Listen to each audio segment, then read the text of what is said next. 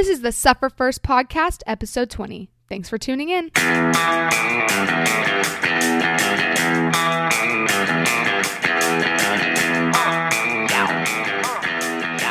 What is up?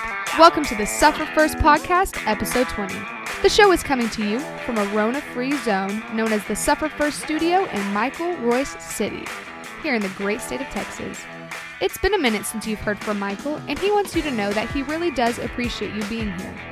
I want to remind you of just a few things before the show gets started. You can listen to the Suffer First podcast on iTunes and at sufferfirst.com. It would be greatly appreciated if you would just take one minute out of your entire human life and give the show a five star rating on iTunes and subscribe to the podcast. If you listen on sufferfirst.com, we would also ask that you donate one more minute of your existence on this terrestrial plane to leave a kind comment. Hearing from folks that listen is always pretty cool. As a reminder, giving the show a five star rating on iTunes increases its popularity rating and search rating, which only helps people find the show more easily. Alrighty then. Now, for the best part of the entire show, I have the distinct honor and privilege of introducing you to the creator of Suffer First, Michael Royce.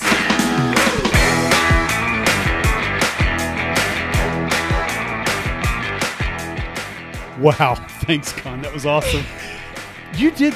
Do you realize how fast you did that? I cannot believe I did that. That was like, was, was that one? You, That was like my you- second you- try. You, messed up and then did one more. Yep. Dude, that's incredible. Because the first one was I think we- 34 tries? I think we decided on 32. I think that's what we decided. I think we did. Wow. Could it possibly be the Arkansas vacation that did it for you? Some I think- rest, Mhm. some relaxation. You got a little canoeing in. You got to work some of your baby magic on several infants. Yeah, I think that's what it was. Really just calmed my brain down. I feel like that's what it was. You seem much more zen right now. Yes. Very I'm really good. in my chakra zone. You you the throat chakra, the heart chakra, I, I Reading it. chakra. The reading chakra. You got the reading chakra, which requires the eye chakra Yes. and the brain chakra. So I'm I'm impressed by it. Thank you. Well, I, I appreciate you doing this for me. Thank Of you very course. much. So before we go, we got to do what we do. We got to right? do it. Okay, you ready? I'm ready. Gods of War.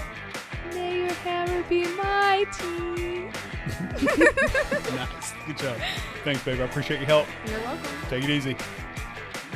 Well, that was awesome. Always uh, good to have some fun with with the daughter, Red Baby, which is what she is. So I haven't been with you guys in a while. Um, I, I've got a story for you, um, but it spans 53 years, so it's quite a story. So it's going to take a while to tell, and just to be honest, one episode isn't going to get it done. I, I'm going to talk about I'm not going to talk about it on every episode.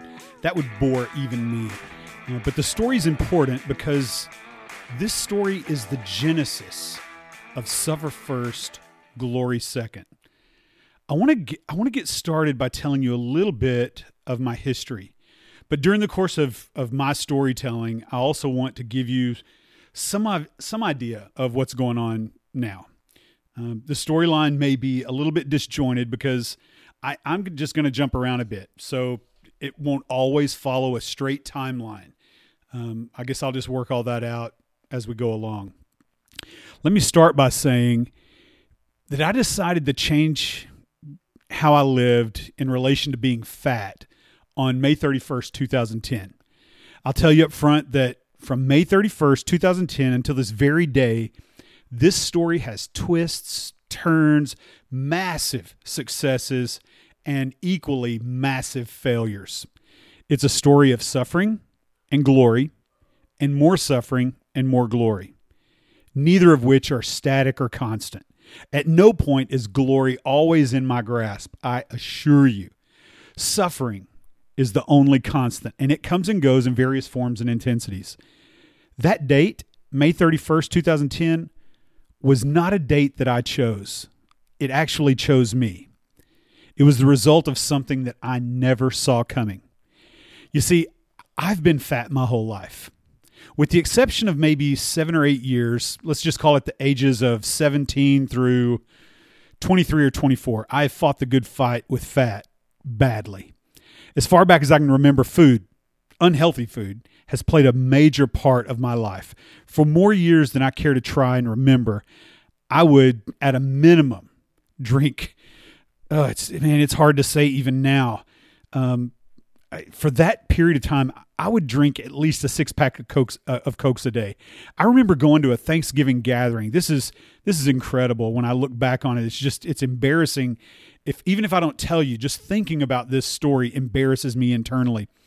I can remember going to a Thanksgiving gathering with my wife's family about I don't know, it's about 15 years or so ago, and I remember being in my wife's parents' house and she called to me from the kitchen and asked if I wanted something to drink. And I can remember um, answering her, Yeah, would you get me a glass of Coke, please?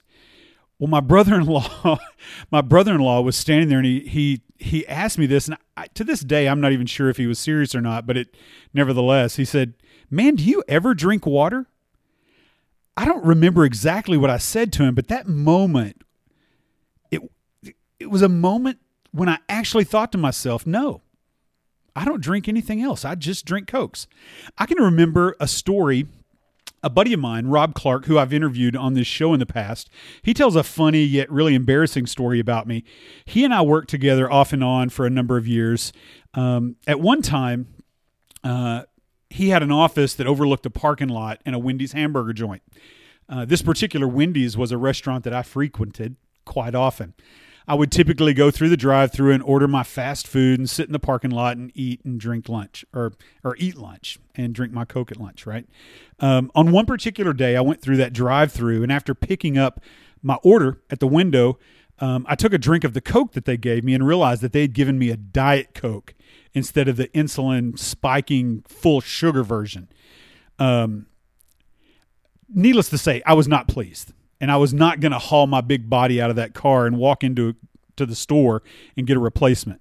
Uh, nor was I going to sit through that line again uh, in the drive-through. So I pulled up next to the car at the pickup window, squeezed out of the door of my car, put up my hand to the car that was just about to pull up to the window, and walked right up to the person at the window and got my full sugar drink replacement. Uh, little did I know that at that time, Rob actually was sitting at his desk watching and laughing as I shut down the Wendy's traffic uh, to get my sugar water.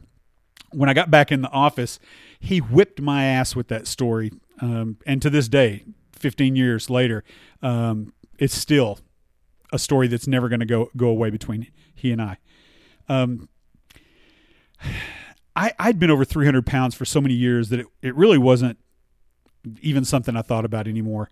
Um, I had moments when I would work up some determination to lose some weight, and it would last, I don't know, a month or two, and then the determination would simply just fizzle out. Uh, during the years, let's just say 2000 through 2002, I lost about 15 to 20 pounds three or four times and gained really all of it right back um, with some added weight um, each time in a matter of probably those just those three years, I lost over 60 pounds, but yet gained well over 80 pounds during that whole process as well. Um, in all honesty, after that last foray into weight loss, I just decided that it was a pointless waste of time. It was really just too much for me to continue to try. Uh, after all, I'd been at this my whole life, literally my whole life. And the end result was always the same lose some, then gain more. I was just tired of the game uh, when I do something, I want to win. And I couldn't win at the fat loss game. What was the point? I decided to look for another game to play that I could actually win. I went to see my doctor in April 2010 for some allergy problems I was having. Um, as you know, during the course of every doctor visit, you got to climb up on that ridiculous scale, right?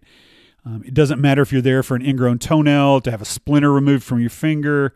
It just doesn't matter. You're going to get up on that tower of judgment. I felt like telling the nurse it was none of their business how much I weighed, that I'm here for a shot to get rid of my, rid of my allergy symptoms, and you don't have any need for my weight in order to do that.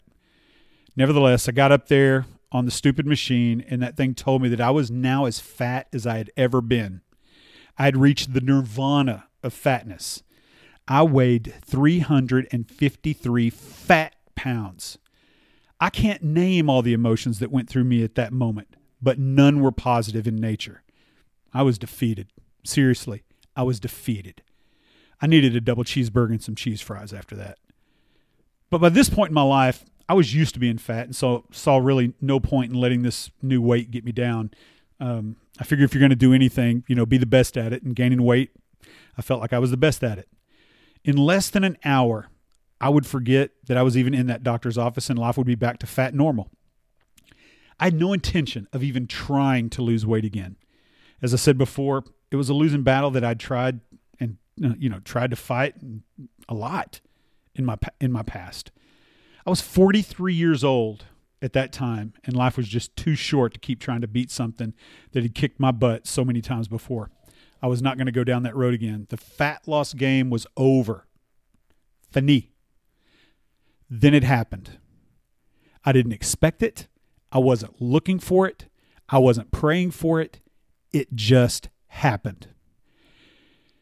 I'm just going to I'm going to be honest with you. I have always been the fattest guy in any room that I've, I've found myself occupying. The same goes with any office I've ever worked in. I'd been working for a company for around for around a year in 2010, and I was indeed true to form the fattest guy in the whole company.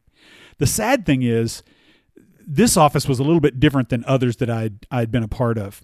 This office was made up of guys that were health freaks there were guys that were bodybuilders in the office. There were triathletes, baseball players, basketball players, football players. Some of these guys had played their sports at like the D1 level.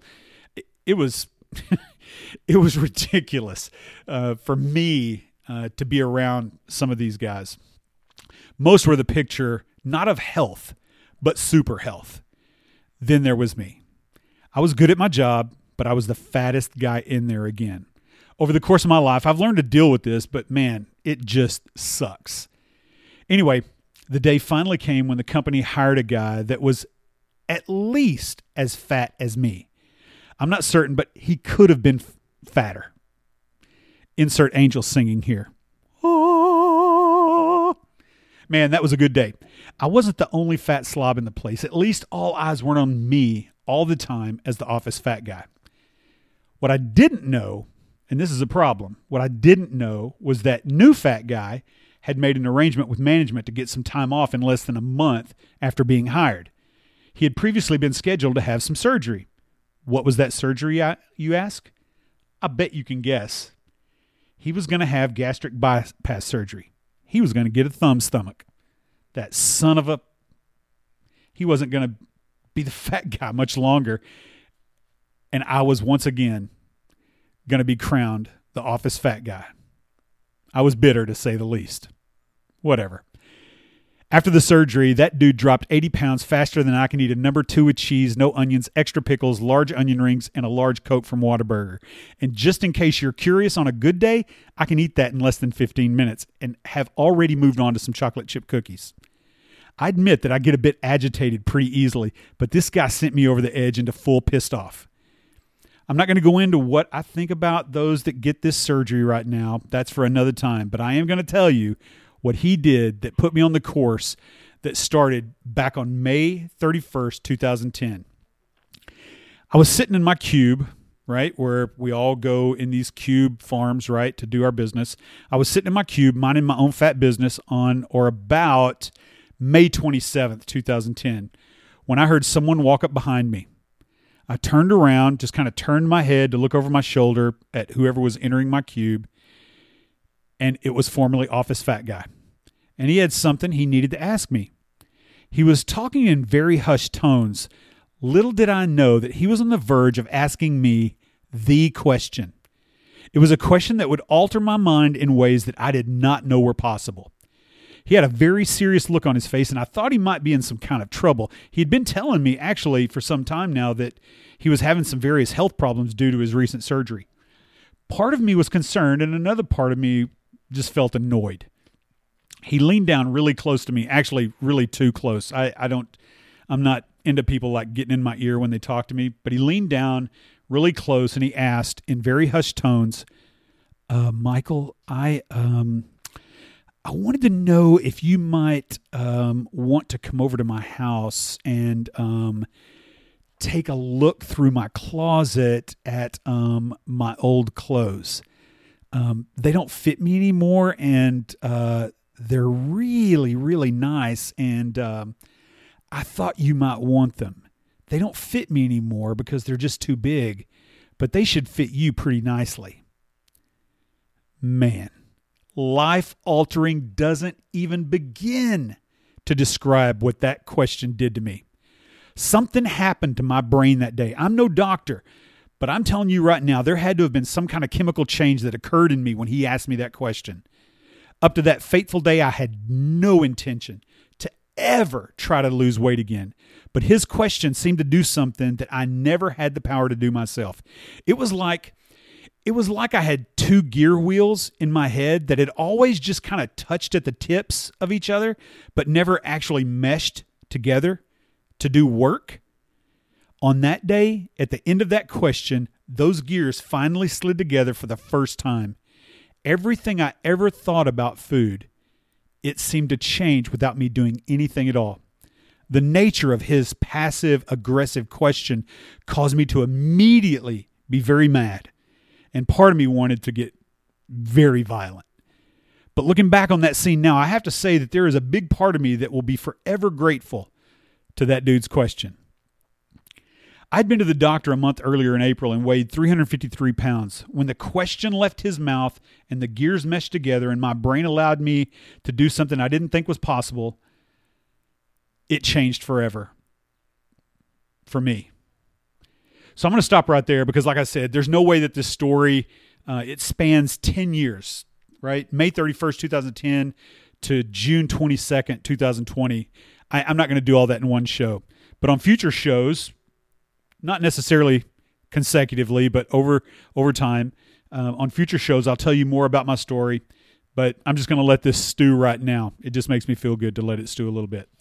All right. So I want the world to suffer. Say it with me. Suffer first, glory second. See you later. Peace out.